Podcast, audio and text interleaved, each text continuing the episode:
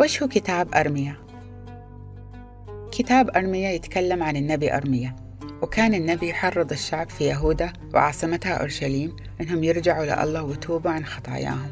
وفي هذا الكتاب شبه الناس بالزوجة غير الصالحة الزوجة اللي مو مخلصة. وبعد شبههم بالأولاد المتمردين بسبب التمرد اللي كان فيه الشعب وكيف أنهم خانوا الله. وفي آية قالها الرب عن الشعب إن شرك يقرعك وارتدادك يؤنبك. فتبيني واعلمي إن ذنبك للرب إلهك شر ومرارة وأنك تجردت من مهابتي. وعلى الرغم من عصيان الشعب النبي أرميا تنبأ بأن الله بأمانته ورحمته راح يبدأ إياهم عهد جديد.